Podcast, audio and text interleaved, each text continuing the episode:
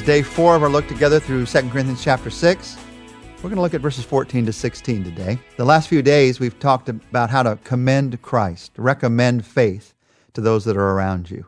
You don't put stumbling blocks in the way, instead, you commend Christ in every way. Today, Paul turns from that to a warning about being involved in the wrong way with those who don't share your faith in Jesus. You want to commend faith to everybody, but you have to be careful as you do that, not to be involved in the wrong way with those who don't have faith, or it's going to, it's going to destroy your faith. Paul says in verses 14 to 16, first part of 16, do not be yoked together with unbelievers. For what do righteousness and wickedness have in common? Or what fellowship can light have with darkness? What harmony is there between Christ and Belial? What does a believer have in common with an unbeliever? What agreement is there between the temple of God and idols? Now, as Paul talks here in these verses, he's talking about something we all have to be careful of, and that's the erosion of our faith. One of the major reasons we fail as servants is the fact that we allow things into our lives that ought not to be there. All of us do this. And when we do this, our faith starts to erode. Impurity, he's telling us here, leads to an erosion of purpose, while purity leads to an explosion of purpose. Whenever I talk about impurity, it's easy for me, it's easy for you to think about other people's impurity. Let's just admit it. We all have problems. And we all need Jesus Christ to challenge us, encourage us, change us, purify us. Paul challenged the Corinthians here, a challenge that was needed in a very pagan city, a city that was filled with sin. We're surrounded by temptation today, no doubt about it in our world. We need this challenge also. And he talks about being unequally yoked as one of the greatest dangers for erosion of your faith. Don't be yoked unequally, he says. What does that mean? We don't often see two ox in a, in a yoke pulling a plow today. So what does that mean? To be yoked doesn't mean spending time with someone. He's just talked in the previous verses, and he talks in many other verses about being ambassadors for Christ, sharing your faith in Christ. Jesus' example is spending time with those who were not believers. So he's not talking about spending time with someone. To be yoked doesn't mean to be near someone, it means to be committed to someone. You're, you're in the same yoke. You're committed to each other. You're tied together by some kind of bond. Uh, the picture in farming is an ox and a donkey trying to work together. In fact, the Bible talks about this. Deuteronomy 22:10 says, "You shall not plow with the ox and the donkey together." Why? One's stronger, one's weaker, one's taller, one's shorter. It won't work. It's only going to lead to frustration and failure. Now, Paul talks and teaches us about this in five specific questions. He says, Don't be yoked together with unbelievers. And then he asks five questions, and each of those questions talk to us about why unequal yokes hinder our service, keep us from being all that Christ wants us to be. Let's just walk through these questions. What's the danger of being unyoked? First danger he talks about is the danger of disconnection. He says, What do righteousness and wickedness have in common? The word common there is the word, the Greek word metoke. It means partnership. It means to have a share in, to participate with. So he's not talking about being with someone, having a relationship with someone. He's talking about having a partnership, a bond with someone. And he's saying when someone who has faith and someone who doesn't have faith tries to make that kind of bond, it just doesn't work. It's like the halting donkey and the strong ox once again. They just don't work together. Or you imagine an eagle and an elephant trying to become partners in a shipping business. They'd have very different ways of doing it, very different things they'd want to carry. It just doesn't work. And Paul says the reason it doesn't work is it's righteousness and wickedness.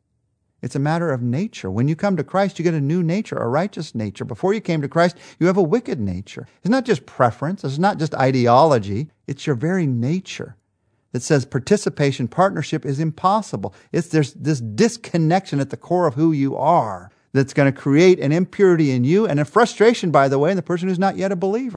So watch out for it, Paul says. You have to watch out because in the temptation of this, it's your desire to sell out to the way the other person wants to live, the direction the other person wants to take. It's easy sometimes to float or to skid downhill. So Paul says, watch out. You got to be aware enough of yourself not to create partnerships that hurt you in your daily life. He says one of the dangers is disconnection. A second danger is discontentment. It's in the second question. He says, What fellowship can light have with darkness? The word fellowship, the word koinonia. There's nothing quite so joyous as good relationships between brothers and sisters in Christ. And there's nothing quite so discouraging as a bad relationship. And Paul is saying here if you try to find fellowship, a, a true depth of relationship with unequal yokes, you're in for some solid discontentment. And by the way, discontented servants don't serve very well.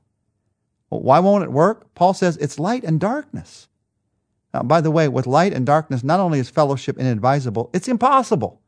You can't have light and darkness in the same room. You're going to have either one or the other. And if you try to have fellowship between the two, by their very nature, one's going to try to push the other out. That's where the frustration comes. So either as a believer, if you put too much of a partnership with an unbeliever, you're going to push them away from Christ because your partnership over a business or over a relationship is not the right kind of partnership. Or, and this is more often what happens, they're going to draw you into the ways of the world. Now, once again, this is not about how much time we spend with unbelievers. This is about the type of relationship you have with an unbeliever. Paul spent much, most of his time with those who were in darkness, but his fellowship was with those who were in the light. So it creates discontentment. That's the problem with an unequal yoke. It also creates, number three, disharmony. In verse 15, he says, What harmony is there between Christ and Belial? The harmony of music is what he's talking about here. The Greek word for harmony is symphonia. I don't have to say any more. You get the picture. It's like a symphony. And harmony is a beautiful thing when it's working together, when it's living together. You might be in even different places doing different things, but when you're in harmony with somebody, in a business partnership, in a marriage, in a relationship, the theme of God's love, the beat of God's Spirit works its way into your life in a beautiful symphony. But can you imagine a symphony where the players are playing different music, following different conductors? And Paul says this is how serious this is. It's Christ and Belial. And Belial is a Hebrew word that means worthlessness. It's used here for Satan, the worthless one. And he says, obviously, harmony is impossible. And yet, unequal yokes, if I become unequally yoked, I'll be constantly tempted to compromise, to accept the view of the world rather than the will of God in order to try to harmonize what cannot be harmonized, Paul is saying. Number four, he talks about dissatisfaction. What does a believer have in common with an unbeliever?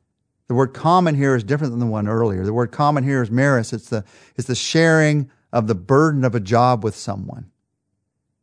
It's truly being partners in a job and a task. And he's saying here that true partnership brings satisfaction to life. The partnership of marriage brings fulfillment.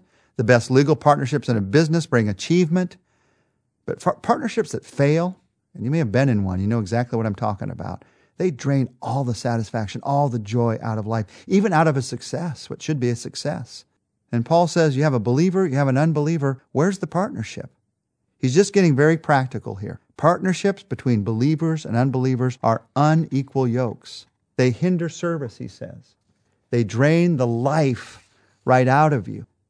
Now, what's a partnership? It's a permanent and purposeful relationship. Partnerships between believers and unbelievers will hinder service. Now, I know what we think. We think, but I love him. I love her. I should marry him because I love them. Paul's going through this list of five things saying, just because you love doesn't mean you're not going to experience all five of these. Oh, but they'll become a Christian someday. I know what's going to happen. Paul's going through this list saying, this is what you're going to experience in life. Your service will be hindered. Your heart will be hurt. Their heart will be hurt. Or if you think about this in terms of a business partnership, you think they'd be good for my business. This person is, a, they're not a believer, but they're smarter than any other believers I know. So they're the better decision your service is going to be hindered. You're not going to have the same spirit about that business and how it's to be used and how it's to be prayed for. Now, I know there's a big question here. Some people say, well, wait, wait, I'm already partnered in an unequal yoke. Well, the advice of scriptures is very clear about this. You read the book of Proverbs, and Proverbs tells us if you're in a business relationship as an unequal yoke, get out of it as quickly as you possibly can. When it comes to a marriage, a relationship, 1 Corinthians chapter 7, the, the, advice and command of Scripture is very clear. You stay in that marriage and you pray in that marriage. Paul's talking here just very honestly to us about unequal yokes, and he has a fifth question to ask and fifth point to make. He says the fifth problem with unequal yokes is disagreement. You're not going to see things the same. What agreement is there between the temple of God and idols?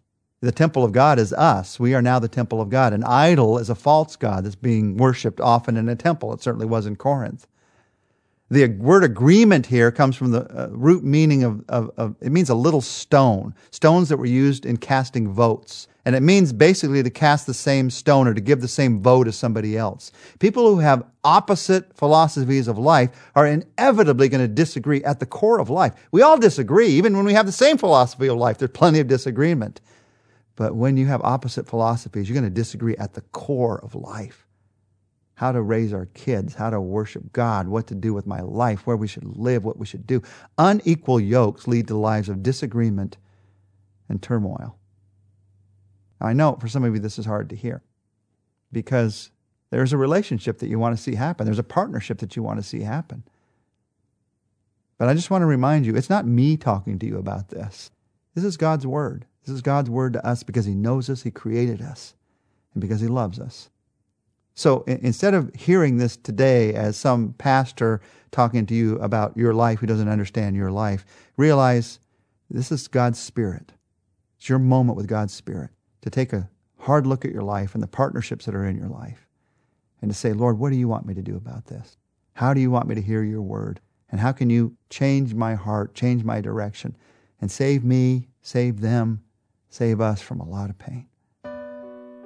Jesus, give us wisdom.